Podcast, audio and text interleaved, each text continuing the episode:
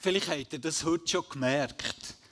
Man muss heute, an diesem Tag, hat man ganz schön den Kopf müssen bei der Sache haben, wenn man keine bösen Überraschungen erleben Weil heute Nacht, und ich nehme an, ihr habt es eben alle gemerkt, darum seid ihr auch da, ist auf die Sommerzeit umgeschaltet worden. Und wenn man jetzt äh, die Stunde nicht hat vorgestellt dann wäre man heute Morgen jetzt eine Stunde spät in Gottesdienst gekommen. Und es hört nicht auf mit heute, sondern morgen ist auch ein besonderer Tag. Morgen ist 1. April. Und da muss man auch aufpassen und den Kopf bei Sachen haben, dass man nicht auf irgendeinen Aprilscherz irgendwo auf Leim geragt. Ich weiss gerade, unser Sohn, unser neunjähriger Sohn, der freut sich schon so lange auf 1. April. Und in seiner Klasse haben sie sich so viele Streiche ausgespielt, was sie der Le äh, ausdenkt, was sie der Lehrerin spielen äh, Ich, ich will morgen nicht seine Lehrerin sein. Man muss also in diesen Tagen auf der Hut sein. Seit der Präsidentschaft von Donald Trump hat man manchmal das Gefühl, es sei jeden Tag ein bisschen 1. April. Fake News heisst das neue Modewort. Und dabei werden, nicht nur jetzt in der Administration Trump, Nachrichten vortäuscht und verbreitet, für Leute damit zu manipulieren. Es geht nicht mehr um Wahrheit oder um Realität, sondern darum, seine Ziele zu erreichen, wie man Menschen gezielt mit Informationen verunsichern kann. Und dabei, denkt es mir, scheint nahezu jedes Mittel recht. Dreiste Lügen, manipulierte Bilder oder x Verschwörungstheorien. In unserer Themenreihe lernen wir das letzte Buch der Bibel, die Offenbarung, ihren Grundzügen besser kennen. Und wir halten das für sehr bedeutsam. Auch gerade für dass wir eben nicht auf Fake News hineingehen. Das erste Buch der Bibel erzählt uns, wie alles ist geworden. Und das letzte Buch der Bibel informiert uns darüber, welches das der endgültige Plan von Gott mit seiner ganzen Schöpfung ist, woher der Lauf dieser Welt führt. Ohne das Buch von der Offenbarung würde ein wichtiges Puzzleteil in dem Ganzen, wo uns Gott von seiner Offenbarung hat geschenkt einfach fehlen. Es ist wichtig, dass das letzte Buch da ist. Die Offenbarung zeigt uns aber nicht nur, wie Gottes Geschichte vollendet wird. Nein. Ganz entscheidend und für uns hier und heute sehr bedeutsam ist, dass sie uns so wie eine, wie eine Matrix mitgeben will. Eine Matrix, wo wir damit lernen können, den Lauf der Sachen, die passieren, zu verstehen und einzuordnen. Dass wir daraus die richtigen und die wichtigen Schlüsse ziehen können für das Leben hier und heute. Die Offenbarung hat den Christen vom ersten Jahrhundert geholfen, zu verstehen, wo sie gerade stehen und warum sie erleben, was ihnen passiert. Und die Schrift hat sie getröstet, weil ihnen ist klar geworden, bei Gott ist keine Panik. Und darum müssen sie auch nicht in Panik ausbrechen. Auch wegen alles rund um sie ist zusammengebrochen. Und genau das kann auch hier bei uns passieren. Die Offenbarung hilft auch uns zu verstehen und zu einordnen, was um uns herum geht. Und sie tröstet uns, weil wir erkennen können, dass es bei Gott, über, über unsere Zeit heute, über mein Leben keine Panik gibt.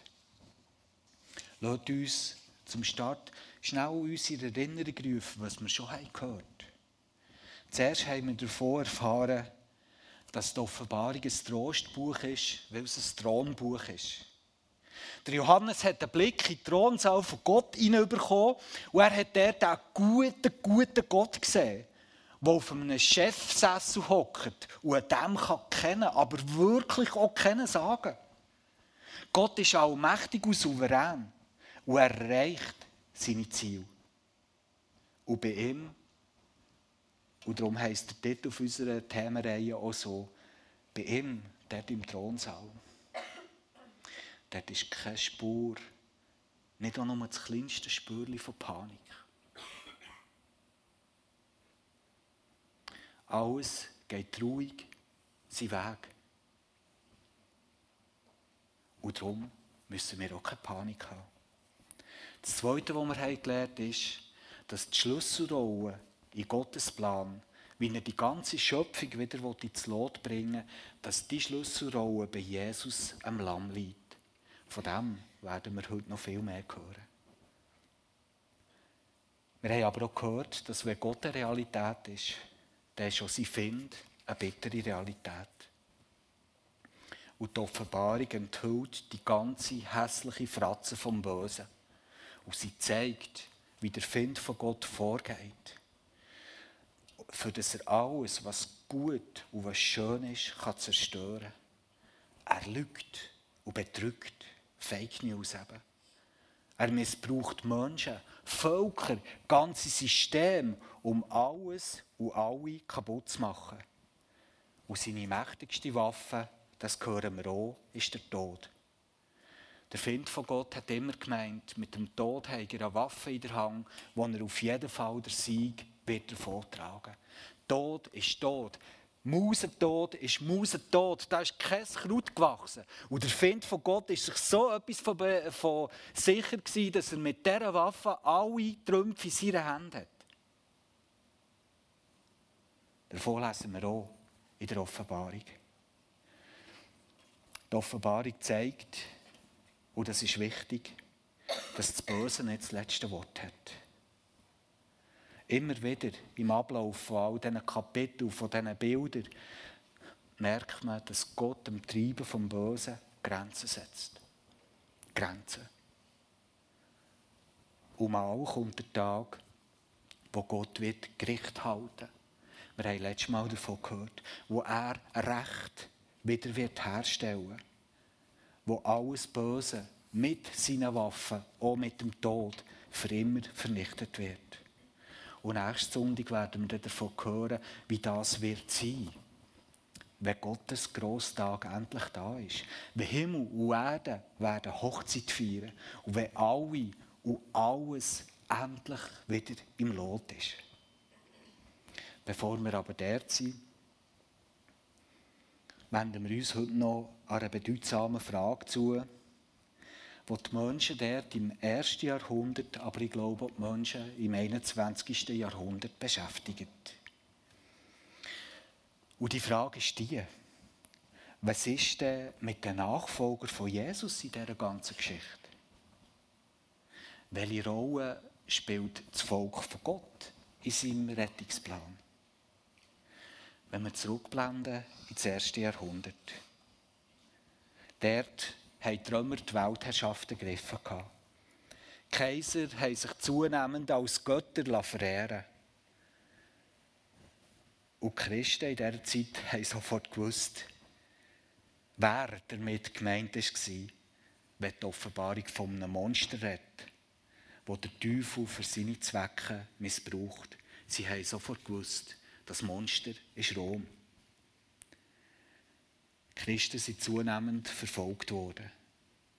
Viele waren wegen ihrem Glauben brandmarkt vom gesellschaftlichen Leben ausgeschlossen worden. Andere konnten nicht mehr kaufen oder verkaufen. Und für immer mehr Nachfolger von Jesus ist der Preis sogar noch höher gewesen. Der Apostel Johannes zum Beispiel, der Schreiber von der Offenbarung, ist in der Zeit, wo er den Blick in die Thronsaal von Gott hat bekommen, auf der Insel Patmos zur Zwangsarbeit in einem Bergwerk verbannt gewesen, wegen seinem Glauben. Und andere Christen haben Nacht für Nacht ihr Leben verloren, weil sie in den Gärten vom Kaiser als Fackel angezündet wurden. Der Apostel Jakobus ist vom König Herodes wegen seinem Glauben hingerichtet worden. Und er hat das Gleiche auch noch gerade mit dem Petrus machen Ihn hat aber ein Engel befreit. Die ersten Christen haben ein paar ganz brennende Fragen gehabt. Wieso müssen wir so leiden? Woher soll denn das einmal alles führen? Und sie haben sich vielleicht gefragt, und vielleicht die Frage an Gott gerichtet, ist das nicht eine riesengroße Verschwendung, dass so viele von deinen Nachfolgern ihr Leben verlieren, Gott? Hast du noch alles im Griff? Wie müssen wir das verstehen? Wenn du den einen aus dem Gefängnis holst und der andere einem Scharfrichter verlässt, wo ist da eine Logik dahinter? Hinter all dem? Die Offenbarung liefert Antworten auf die dringenden Fragen der ersten Christen. Und ich bin überzeugt, die Antworten die sind für uns hier und heute auch wichtig. Und darum lässt uns einfach heute so wie ein paar Streiflichter auf die Offenbarung werfen, so in Momenten, wo uns ein Stückchen Antwort gibt auf die Fragen. Wir lesen mal die drei ersten Verse vom siebten Kapitel. Danach sah ich vier Engel, die an den vier Enden der Erde standen. Sie hielten die vier Winde der Erde zurück und verhinderten so, dass überhaupt ein Wind ging auf der Erde oder auf dem Meer oder über irgendeinen Baum. Und ich sah einen anderen Engel, der von Osten her kam, der hielt das Siegel des lebendigen Gottes. Er rief mit lauter Stimme zu den vier Engeln, die dafür verantwortlich waren, der Erde und dem Meer Schaden anzutun. Tut der Erde noch nichts oder dem Meer oder den Bäumen, tut es nicht, bis wir die Knechte unseres Gottes an ihrer, ihren Stirnen versiegelt haben. Wir sind uns schon daran gewöhnt, die Offenbarung braucht Bilder, starke Bilder, und die schreien danach, dass man sie irgendwo übersetzt. Das Siegel, das hier beschrieben wird, ist nicht irgendein Siegel, wo man den Briefinhalt äh, für andere äh, abschließen und am Schluss auf einen, auf Brief äh, auf das Kuvert tut, für das man es eben nicht brechen kann, sondern es ist ein Kennzeichen, so wie ein Stempel, als Angabe und Bezeichnung vom Besitz so fast wie etwas wie ein Brandmal. Es ist das Zeichen, dass die Menschen, die hier versiegelt werden mit dem Siegel, zu Gott gehören und dass sie auch gerettet werden. So, genau so. Und da haben sich Christen daran erinnert. Das ist genauso wie dann beim Auszug zu Ägypten. Das Siegelzeichen dann, das das Volk hat mit auf den Weg bekommen ist das gewesen, dass die Türrahmen eingestrichen wurden mit Blut. Und alle die, die ihre Häuser versiegelt haben mit diesem Blut, die sind gerettet worden. Genau die Geschichte haben sich dann die Menschen erinnert, zur Zeit der Offenbarung. Und ihnen war klar, was das was das Bild bedeutet. So wie dann die Menschen von dieser grausamen letzten Strafe verschont worden, so steht auch ihre Zukunft fest. Und der Johannes hat dann seine Augen auf und dann sieht er noch mehr. Ich möchte es vorlesen.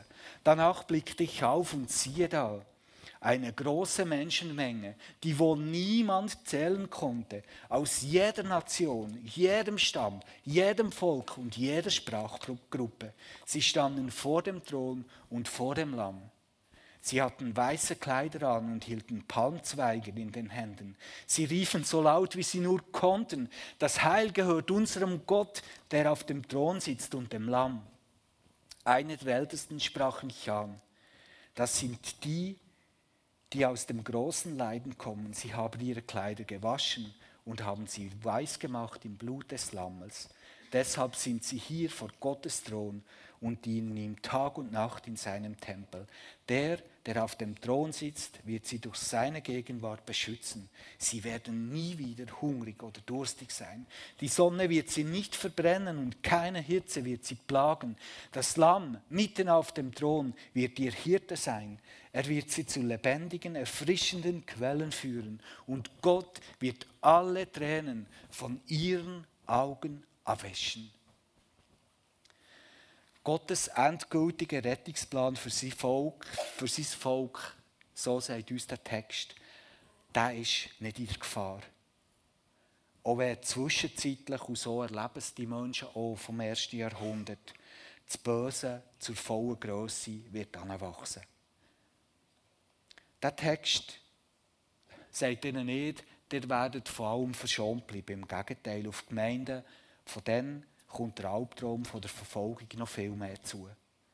Dem stellt Johannes seinen Einblick und seine Sicht in die himmlische Realitäten als neue und maßgebende Realität gegenüber. Das ist nämlich die echte und die vollkommene Wahrheit. Gott als Schöpfer und das Lamm haben den Sieg bereits errungen. Und alle, die diesem Lamm nachfolgen, die haben diesen Sieg auch erkämpft. Sie werden aus dem Unheil gerettet und sich in Gottes Thronsaal wiederfinden. Ihre Jubel, ihre Freude, ihr Lob Gott gegenüber wird kein Ende mehr haben. Und Gott wird sie mit seiner Gegenwart für immer schützen und beschützen. Und der Blick wird hier kurz auf die bevorstehende neue Welt wird aufda. Alle Tränen werden abgewischt. Ist es nicht Verschwendung, wenn Nachfolger von Jesus verfolgt werden und wenn sie sogar als Märtyrer sterben? Wieso lässt du das zu, Gott? Eine Antwort ist, die uns die Offenbarung liefert. Die denken zu kurzfristig. Das irdische Leben, das wir hier leben, das ist nicht die einzige Realität.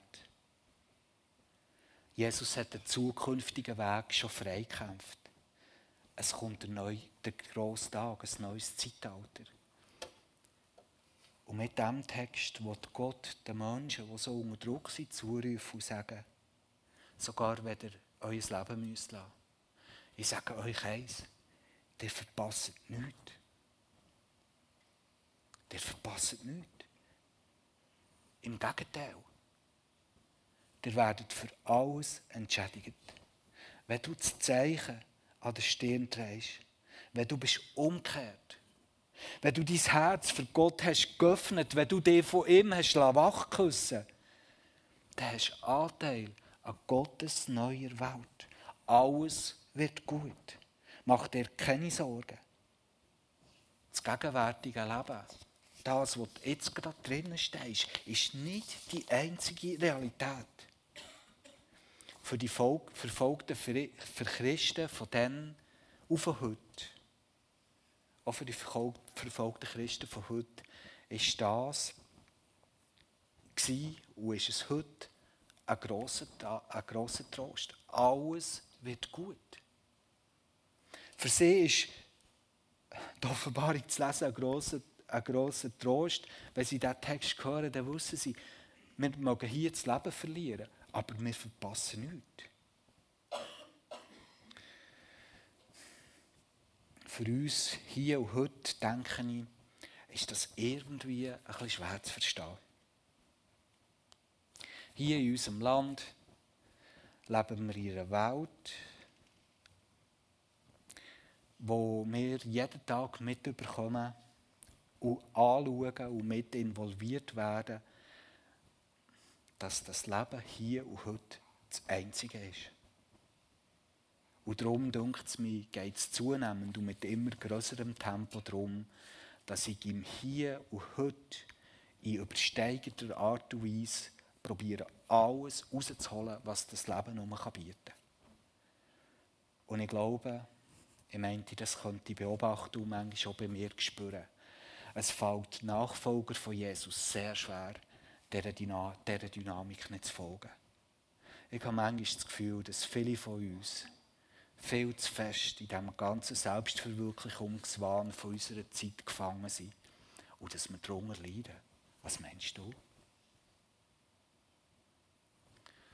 Liebe Freunde, es geht nicht darum, dass wir das Gute hier in diesem Leben nicht sollen dürfen geniessen dürfen. Aber es geht darum, dass das Volk von Gott mit einem ganz bestimmten Ziel und mit einem Auftrag lebt. Und das soll Priorität haben. Und Gott möchte uns wie sagen, die Fülle, die kommt erst noch. Die Fülle kommt erst noch. Hier geht es mal um, um einen Auftrag und ein Ziel, das Gott mit dieser Welt, mit dieser Schöpfung möchte erreichen. Die Fülle kommt noch. Wir verpassen hier nichts. Wir können uns entspannen.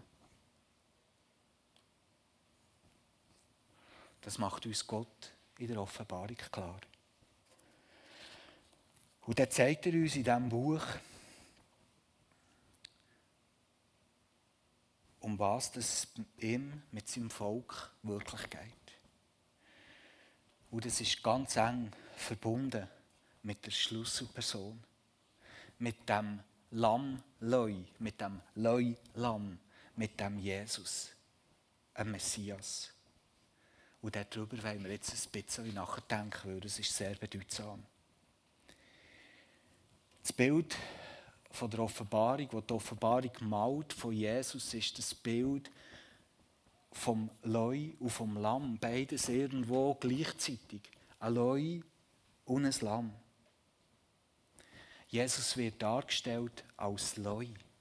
Jesus wird dargestellt und gerühmt als König von allen Königen, als von dem Herrscher, wo der Tag kommt, wo sich mal jedes Knie wird beugen. Der Leu ist das Zeichen von dieser unbändigen Macht und von dieser Kraft, wo über allem steht. Jesus ist ein Leu.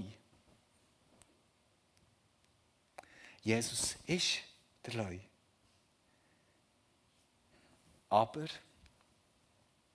er hat seinen Sieg als Lamm errungen.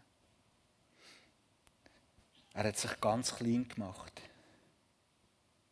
Eben verletzlich, wie ein Lamm. Er ist ein Diener geworden von allen. Er ist ein grosser Wohltäter geworden für jeden. Der Find hat versucht, ihn mit seiner mächtigsten Waffe, dem Tod, zu besiegen. Und er hat alles daran gesetzt, dass das so passiert. Und für das hat er, wie immer, Macht und Menschen missbraucht. Und tatsächlich, Jesus stirbt. Alles hat so ausgesehen, wie es vorbei wäre. Das Lamm hat sein Blut vergossen, hat sein Leben gelassen. Aber dann wird es Ostern. Dann wird es Ostern. Und dann passiert der totale Triumph von Gott. Nämlich die Auferstehung. Auferstehung bedeutet, Leben besiegt der Tod. Der Leu besiegt der Find. Und darum wird alles gut. Und das Paradox an diesem Bild ist das.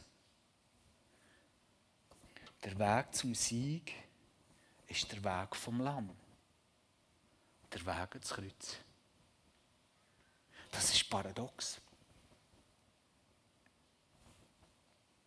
Der Weg zum Sieg ist der Weg vom Lamm.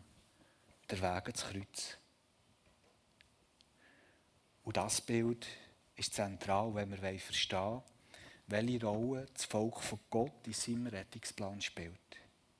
Die Offenbarung macht uns das deutlich. Gott hat sich vorgenommen, die ganze Schöpfung wieder ins Lot zu bringen. Und da soll sein Volk mithelfen. Nur wie? Reden wir zuerst von der neuen Berufung, von den Nachfolgern von Jesus. Im 1. Petrusbrief, Kapitel 2, Vers 9, lesen wir den Vers. Ihr aber seid das erwählte Volk, seine königlichen Priester Ihr gehört ganz zu ihm und seid sein Eigentum. Er hat euch aus der Dunkelheit in sein wunderbares Licht gerufen, damit ihr seine machtvollen Taten verkündigt. Das hat etwas mit, mit dem Leusi zu tun.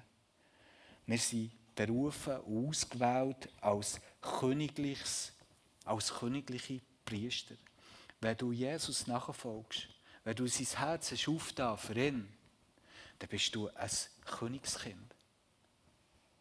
Und die Offenbarung erzählt uns auch, wie seine Kinder werden Anteil haben, auch an, an seinem König sein.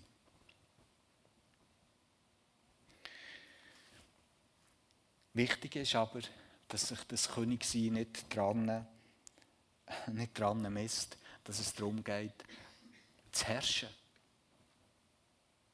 Sondern das Königsein ist klar definiert. Es ist ein priesterliches Königsein. Ein Priester ist ein Diener. Sein Dienst ist der, dass er alles daran setzt, dass Menschen mit Gott in Verbindung kommen können. Das ist sein Dienst. Und dort gibt er sich ganz rein. Was ist unsere Berufung als Volk von Gott? Wenn wir an Leute denken, ist es unsere Berufung, dass wir königliche Priester sollen sein. Königliche Priester. Menschen, die in Wort und in Tat, in ihrem ganzen Lebensstil, der geprägt ist von dem Jesus, Gottes Reich verkünden und Hoffnung und Heil mit dem in die Welt hineintragen. Das ist ein wichtiger Bestandteil von unserer Berufung als Volk von Gott. Jetzt wollen wir aber auch noch über die Landberufung der Nachfolger von Jesus nachdenken. Jesus hat nämlich seinen Jüngern immer wieder gesagt, dass, wenn sie ihm nachfolgen dann wird sie das etwas kosten. Er hat ihnen gesagt und hat ihnen dort immer wieder reinen Wein geschenkt. Wenn ihr mir nachfolgen wollt, dann heisst es so, dass ihr den Weg vom Lamm werden teilen Und das ist etwas, was wir nicht gerne hören. Was bedeutet das? Weil das hat Jesus nicht nur seinen Jüngern dann gesagt, sondern das sagt er uns heute, wenn wir ihm nachfolgen. Schau, wenn du mir nachfolgst, ich verspreche dir, mir nachfolgen heisst auch, der Weg vom Lamm gehen. Was heisst das? Wir hören dazu ein paar Verse aus dem 11. Kapitel der Offenbarung. Es sind nur Auszüge daraus, weil das ganze Bild, das wir dort lesen, würde bestimmt eine Stunde brauchen, für euch alle, alle Sachen zu erklären. Darum einfach, dass ihr so etwas davon spürt und ich möchte es dann auch übersetzen. Dort heißt es in diesen Versen, wenn sie ihren Zeugendienst beendet haben, wird das Monster aus dem Abgrund gegen sie Krieg führen, sie besiegen und töten. Die Bewohner der Erde werden darüber Freudefeste feiern und jubeln und einander Geschenke schicken, weil diese beiden Propheten die Bewohner der Erde gequält hatten. Nach den dreieinhalb Tagen kam der Geist des Lebens von Gott in sie und sie standen wieder auf ihren Füßen. Alle, die sie sahen, wurden von großer Furcht befallen und ehrten den Gott des Himmels. Wenn wir mal ein bisschen probieren, das zu verstehen. Nachfolger von Jesus, sie empfinden ein Dorn im Auge. Und glaubt mir, er tut alles für uns, für seine Nachfolger auch heute, mundtot und wirkungslos zu machen. Das ist keine Fake News im Fall, sondern das ist meine und deine Realität als Nachfolger von Jesus. Und das ist etwas, wo, wo heute ganz, ganz fest steht. Und ich kann das nicht anders sagen. Es ist eine wichtige Botschaft. Liebe Freunde, Christsein ist kein Spiel.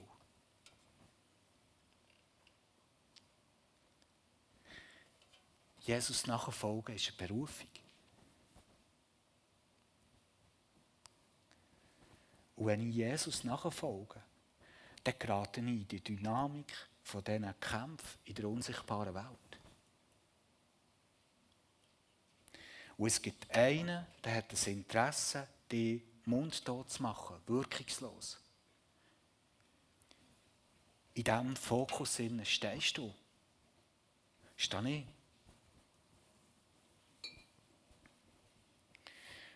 Das Zweite, was wir hier sehen, Nachfolger von Jesus können nicht damit rechnen, dass sie verstanden und geliebt werden. Das hat Jesus so erlebt. Und auch wir werden das wenigstens ab und zu mal müssen erleben. Freunde, Jesus nachfolgen heisst nicht, dass jeder das toll findet. Es heisst nicht, dass du verstanden wirst. Es heisst nicht, dass die Leute dir werden danken dafür, dass du so eine gute Gabe für sie bist. Nachfolger Jesu, wenn sie Jesus wirklich nachfolgen, werden immer ohne Stückchen den Weg vom Lamm mit Jesus teilen. Der Weg vom Lamm heisst, durch Leiden zum Sieg.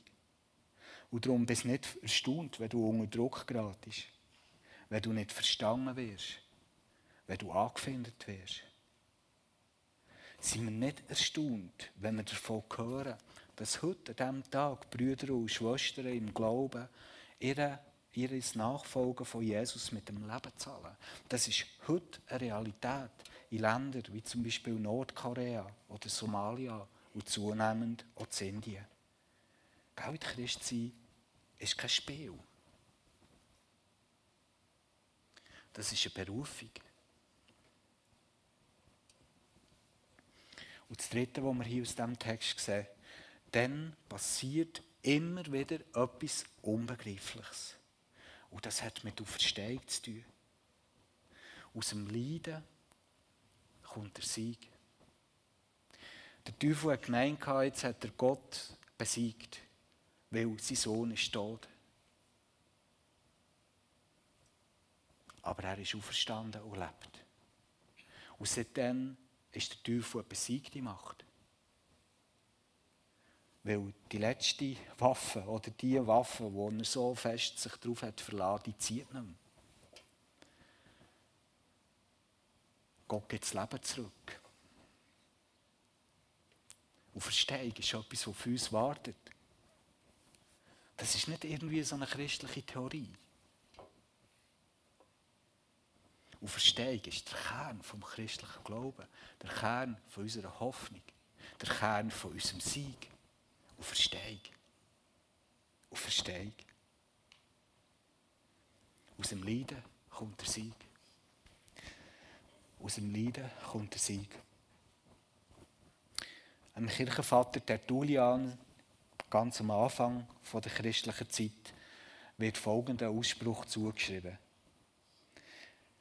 Das hat der spöttisch römische Kaiser ins Gesicht geworfen. Wir werden doch je mehr je öfter ihr uns niedermäht. Semen est sanguis Christianorum. Übersetzt, ein Same ist das Blut der Christen.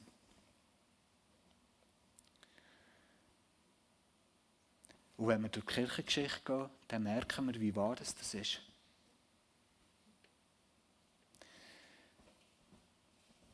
Dass der Sieg vom Leu so groß ist auf dieser Welt, dass sein Volk, das vor seinem Thron mal wird sein, unendlich groß wird sein, aus jedem Land, aus jeder Sprache, so wie wir es gehört Das hat auch damit zu tun, dass Gott immer wieder wie in die Welt hat hineingestempelt, dass Auferstehung das letzte Wort hat. Dass sind Menschen tot wurden, aber es sind immer mehr Menschen, die Jesus nachfolgen. Das ist wie ein Prinzip, wo Jesus immer wieder hineinstempelt in die Realität, dass Auferstehung siegt. Dort, wo, wo der Druck am grössten ist, dort kommen umso mehr Menschen zum Glauben. Immer wieder kann man das in der, in der, in der, in der Kirchengeschichte nachvollziehen. Durch Leiden zum Sieg. Ist es nicht ungerecht, wenn Christen für ihren Glauben müssen leiden müssen? Ist es nicht absurd und Verschwendung, wenn Nachfolger von Jesus sogar ihr Leben als Märtyrer verlieren? Haben wir uns gefragt. Die Offenbarung macht uns klar, nein. Auf geheimnisvolle Art und Weise ist das der Weg zum Sieg. Es wird das immer wieder auf Verstehungskraft in die Welt hineinkopiert. Auf Verstehung bedeutet, der Find kommt mit seiner Waffe ist besiegt und er wird vernichtet. Der könnt aufatmen. Alles kommt gut. Und Gott kopiert die Hoffnung in die Welt hinein, eins und das andere Mal dort, wo Leiden ist. Und das führt Menschen, so lesen wir so in diesem Text, am Schluss zur Umkehr. Was heißt das jetzt ganz konkret für uns?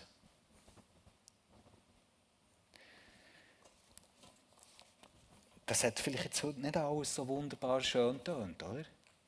Ja. Heißt das, wir sollen unser Leben in Angst führen von jetzt? Nein. Es gibt viel zu viele Christen, die dem Fake News aufhocken und denken, wenn das alles so schlimm ist, dann muss ich ein Leben in Angst und in Panik fühlen und mich verkrüchen. und Angst haben vor allem. Nein, das heisst nicht, dass wir als Nachfolger von Jesus sollen ein Leben in Angst führen. Überhaupt nicht. Freude am Guten und rechne damit, dass Gott da ist und dich trägt. Vielleicht kommen wir auch auf die Idee, ja, sollen wir jetzt das Leiden suchen und provozieren, weil uns geht es ja so gut. Nein. Freude, wenn es dir gut geht. Freude, wenn du sogar als Nachfolger von Jesus geachtet und anerkannt bist. Aber rechne immer damit, dass sich das ändern kann. Und dann bleib fest, weil Gott ist bei dir. Ich glaube, die Offenbarung ruft uns ganz fest zu diesen zwei Sachen auf.